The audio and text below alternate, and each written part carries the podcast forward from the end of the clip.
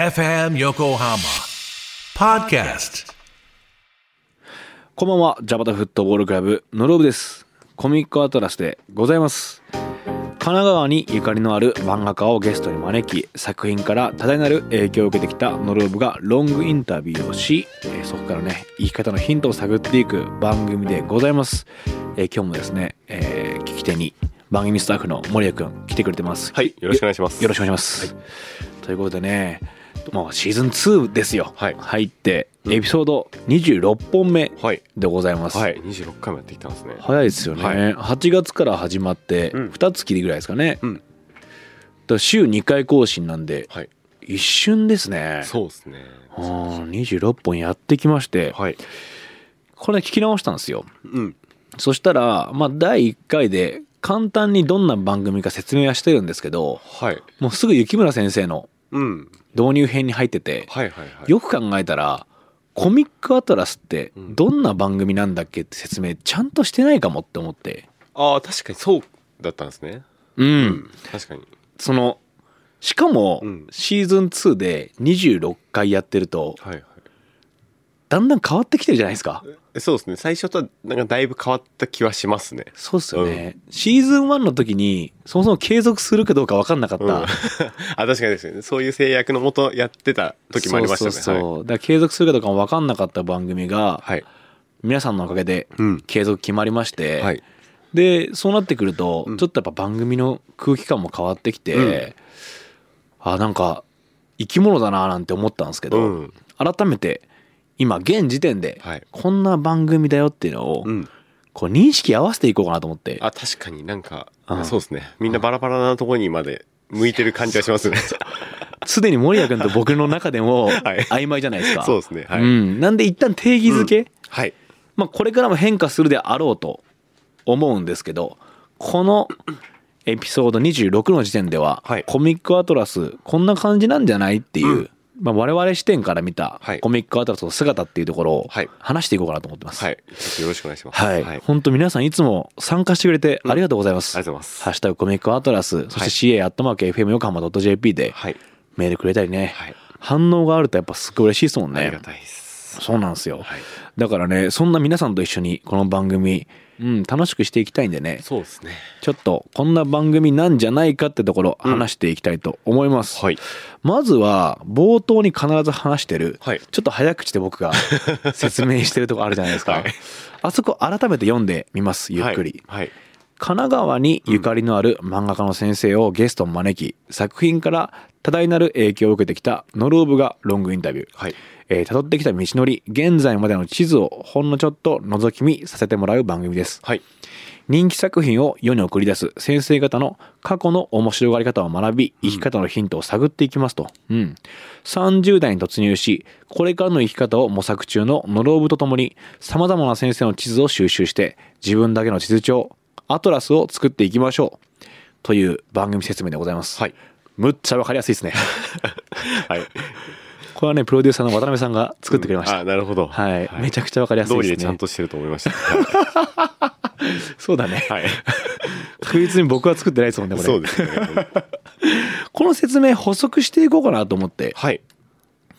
一応こういうことなんじゃないかなとか、うん。こういうふうに思ってますっていうところを、はい。まあちょっと部分部分ピックアップしてうん話していこうと思います、はい。まあ、なんで神奈川なんだっけみたいなところからうん、確かに。そうはい。まずねこの番組 FM 横浜のポッドキャストでございます、はい。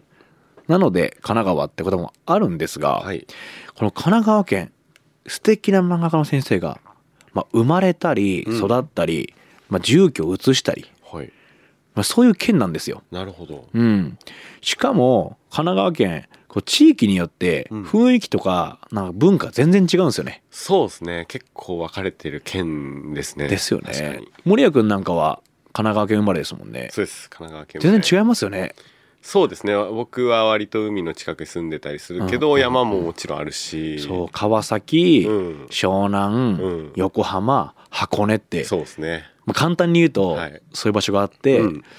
いる人の感じも違いますもんね。そうですね。なんとなく雰囲気が全然違いますね。ね、うんだからそういう地域から受けてる影響っていうのが、うんこう大きいよなと思って確かにて現、れやすかったりもするんですかね。うん、だって浅田先生がうん話してたじゃないですか、はい東京とちょっと違うんだよねみたいな、うん、確かに確かに。なんかその時は都会っぽかったり、うんでもどこか田舎者根性もあったり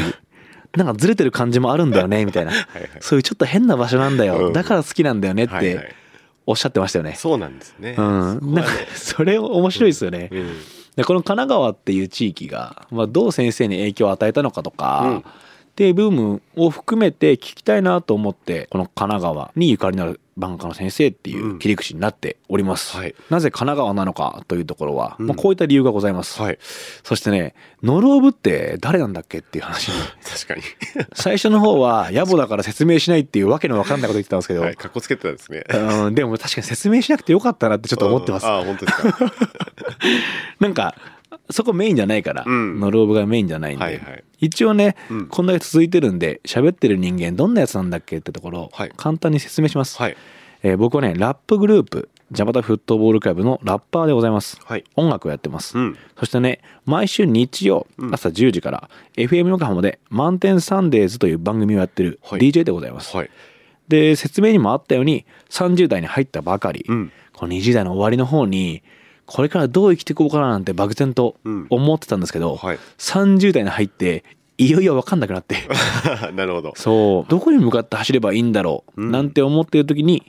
このコミックアトラスをやろなるほど。うと考えましてはい。コミックアトラスのアトラスっていうのは、まあ、地図帳って意味なんですけどはい。その人が歩んできた道のりって、まあ、地図に近いよなと思ってて、うん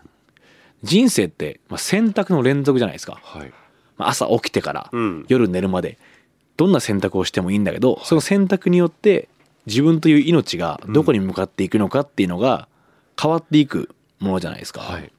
その選択するのってめっちゃ怖くないですかそうですね。高校生とかうん大学生の時の進路みたいなものって、はいそういう時ってみんな悩みますよねうん、そうですね。俺どうしていくんだ、はい。めちゃくちゃ悩みますね、そういう時って先輩から話聞いたりとか、うん調べたりするじゃないですか、はい。ああいうのって先にやってくれてる人がいて、うんその人がこう思ったよとかこうなってるよみたいなその人が辿ってきた選択の道のりはい。その道のりを見せてくれてると思うんですよ。うん。なあそれって地図っぽいなと思って、はいはい。 RPG とかでうん行ったところってうん地図表示されたりするじゃないですか、はいはい。確かに。あの感じ、うん。で人の地図見せてもらって、うんあそのルートそんな感じになるんだ、うんみたいな、まあ、ヒントそれを得るだけで自分の選択ちょっと変わってくるんじゃないかななんて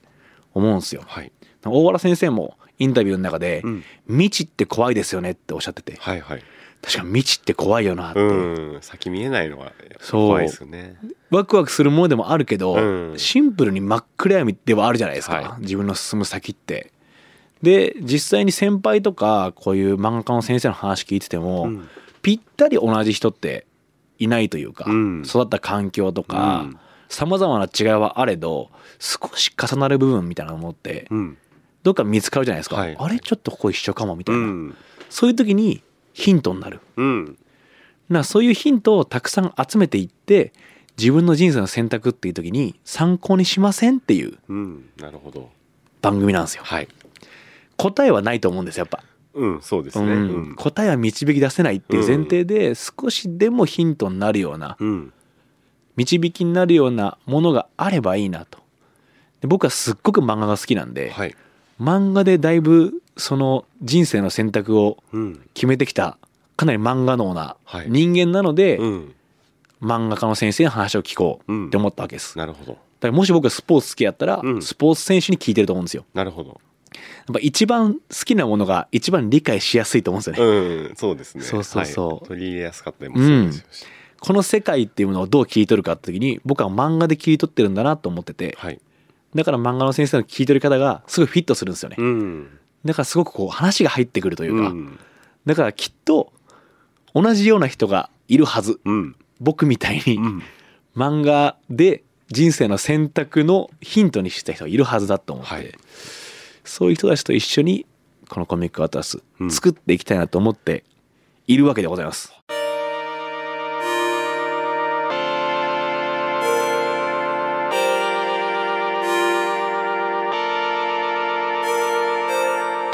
こうガッとね説明させてもらったんですけど、うんこれがコミックアトラスのあらましでございます、はいうんシーズン2入ってね真鍋先生はい牛島君、うん九条の滞在の真鍋先生と、えー映像系には手出すなはい大原スピード先生来てもらって話聞いたんですけどはい大原先生は自分たちがどうやって生きていけばいいのかを考え続けていたってうんお話ししたりとか、はい真鍋先生は茅ヶ崎から九州まで歩いてはい絵日記書いてうん自分と向き合ってきたとか、うんこういう話聞いてると勇気出るんですよね。うんああ自分も今を生きようってうん考えるし、そうですねうまくいかない日々もうん何かにつながるかもしれない一生懸命やってれば、うん考え続ければって実際僕めっちゃ変わってるしうんこの8月からはい2ヶ月間の間ではい皆さんの話を聞いて、うもんう素晴らしい先生方のインタビューをさせてもらって、はい本当に生きやすくなってるんですよ。うんあなるほどって毎回思うはしい守屋君のこうやって感じたことを伝える場があるうん共有できるっていうのはとにかく自分にとってはプラスの効果があった、うんでリスナーの皆さんと好きなシーンとかで、はいあのメールを返してうん交流する感じもはいはいすごい楽しいし、うんなんかわそういう視点あるんだうんあそう見えてたんだなとか、はい発見もあったりして、うんものすごくいいんですよ。 やっててよかったなって思うことはすごいあって、はいそれはなんかやってみなきゃ分かんなかったことうん番組を始めてみて、はいい、ろいろ試してみて分かったことなんですよ、だからその生き方をヒン生き方のヒントを探るとか、うんコミックアドラスこういうふうにやっていきたいんだっていう当初の思いより大きくなってますねうんうん森谷君こう付き合ってもらう形でうん始まったコミックアトラスですけど、はいはいどうですかこれえっと僕のいる立ち位置としてうん僕あんまりえー漫画を読んでこなかった人生うんで今もそんになにこうたくさん読む方ではないと思うんです確けかどに確かに、うんそんな僕から、えーこの番組まあやってみて、うん、あの漫画のことを結構知れてる番組でもあるんですよ初心者あーなるほどとしてももちろん先生たちのインタビューを聞くのもすごく楽しいし、うんうん地表になったりとか、うん地図の一部になったりすると思うんですけうど、んうんそもそも漫画のこう楽しみ方だったりとか、はいはいはい、えーそこの漫画を描いてる先生はどういう人なのかっっていうのをどういう先生なのかを知るのを今まではこうしなかったんですね。なんかあーえーいくつか漫画読んだんですけど、うんうん先生にはそこまで目を向けなかったり漫画にしか目を向けなかったところをこう先生に目を向けてその先生の話を聞くはいはいはいなんていうのも結構ここでしかあのできないことはいいことだなと思ったし、うんまあ、そもそも漫画の楽しみ方ただ読むだけじゃなく、うん作品をうんうん追うだけではなくてどういう時に読んだらしみるのかなとかなるほど、はい、10代の時に読むと20代の 時に読 むと30代40代に読むと多分違うんだろうな とかあいいっすね、ああなるほどあそうするとああの時読んだ漫画もう一回読んでみようかなとか思ったりして自分のね過去を振り返ってね、うんあの時あんなに面白いと思った漫画って何が面白かったんだろうって考えるのかはい、っはあ、ていうなんかこう発見というよりも、えー新たに知ったことが多かった気がします、うんまあ、もちろんあんまり素漫晴画らしいっすねうん触れてなかったんでうんうんうんうんそれはやっぱ自分にない視点だな、森谷君ならではだよねなんで初心者の人も割と楽しめてんじゃないかなって思いましたなるほど、はいあコミックアタラスが楽しめてるあーその嬉しいねいろいろ知れる番組なんじゃないかなって、うんうんうんうんはい、思いましたああめっちゃ嬉しいですね、うんでも本当なんかめっちゃ楽しいんですよ ねやっててそれだこれ多分ね1回目の、うんえー雪村先生の会が終わった後に言ったかもしれないですけどそののろぶさんがただ楽しそうなんです よ、そのなんかあーなのが伝わ楽しそうなのが伝わってくるただただっていうのを言ったと思うんですけどなんかね、はい回を重ねるごとに楽しくて、はいはいどっかに同じような人いるかもしれないってうん話したじゃん、はいその X とかメールで反応くれる人たちがうんいるっていうのは、あやっぱいたんだ本当に仲間がみたいな、はいはいすごい楽しくて、はいだからその人たちが聞いてくれてるってうん明確に頭に浮かぶようになって、うんこういうふうに漫画を愛してて自分の人生を生きてる人たちがいるんだって思って、うんなんか企画考えたりとはかいするようになってうるん楽しさがあってうん、今森谷君が言ってくれたの嬉しいな漫画に触れたことない人、うんあまりもう楽しめるよってなってんだったらちょっとほっと胸をなで下ろす感じもあるそうですね僕は一人で楽しんでる可能性もありますけど、えーおそらくあの漫画そんな私漫画読んでこなかった人にも聞いてほしい番組なんじゃないかなって僕は思いますね。嬉しいっすね、はい、これはスタッフなんでスタッフが言うことじゃないんですかうん本来確かに確かはいにね、まあでもしょインナーすぎるから、はい仕込んでんのかって思っちゃうから、はいいい、やいやそうですねまあ漫画初心者としてなんかそんな印象を受けましたや嬉しいっすね、うんでなんか今回、まあ、人生を変えた漫画とか、お悩み処方箋みたいな企画も始めて、はい、で好きなシーンも含めて、うん先生たちのインタビューも含めてなんかいろんな人たちの経験とかはい考え方がどんどんこの場所に集まってきてるような感じするんですよね。うん、まあ集合地っていうか、はいはい決して一つの考えが正解ってことじゃなくて、うんこんな風に考えたよとか、うんこんな風に思ってるんだよねとかでそれが漫画っていう共通の言語で橋渡しとしてうん皆さんで共有してる感じっていうのが素敵ですよね、うん心地いいしで周りの人からもあれ高校生とか、うん大学生の時に聞きたかったかもっはいてはい言われて、なるほど嬉しいと思って、うんでも今聞いても別によくねと思ったけど、うんそうですねうんでもも高校生とか大学生の時に聞いてたらもう少し楽になったかも人生ってうんいう言葉とかを聞くと嬉しいなと思う同時にあじゃあ高校生とか大学生にも届けたいなっていうふうにうんまた思うようになってきたりとかして、はいうんちょっとまたね今現時点では森谷君と僕はこう思ってます、はいあのーっていう状態なんでね、はいまた形変わっていくと思うんですけど、はいぜひねあの皆さんもうんコミックアートはこんな感じだなって感じたこと、はいまあ感想っていうか、うん番組通しての感想送ってほしいですねそうですねみんなどう思ってんだろうってうん思いますもんね、そう ですねドキドキしながらいつもやってます うんだからねちょっとこんな番組でございますので、うんはいこれからもどうぞよろしくお願いいたしまおす願いしますえー各種企画お悩みに漫画で処方箋とか、はいえーあなたの人生を変えた漫画のメールとかね、はいこれまでの先生のインタビューうんに対する感想とかも聞きたいですよねそうですねなんかそれでまた発見がある気がするんで、うんそちらの感想もお待ちしてます、はいお願いしますえー、ca.fmyokama.jp まで、はいぜひメールを送ってください、はいメールがあるととにかく我々喜びます、はいということでこのエピソード26時点でのコミックアトラス、はいこんな感じです、はいこれからもね皆さんと一緒にはい形をね変えながらうん続けていきましょう、はいすごいしっかり喋った回でしたねそうですねちゃんと読んでましたもんねなんかその原稿みたいなやつを はいやめてよあーすいませんあ ーということでね、はいお送りしたのはジャパタフットボールクラブのラブと番組スタッフの森谷でしたあありがとうございましたりがとうございました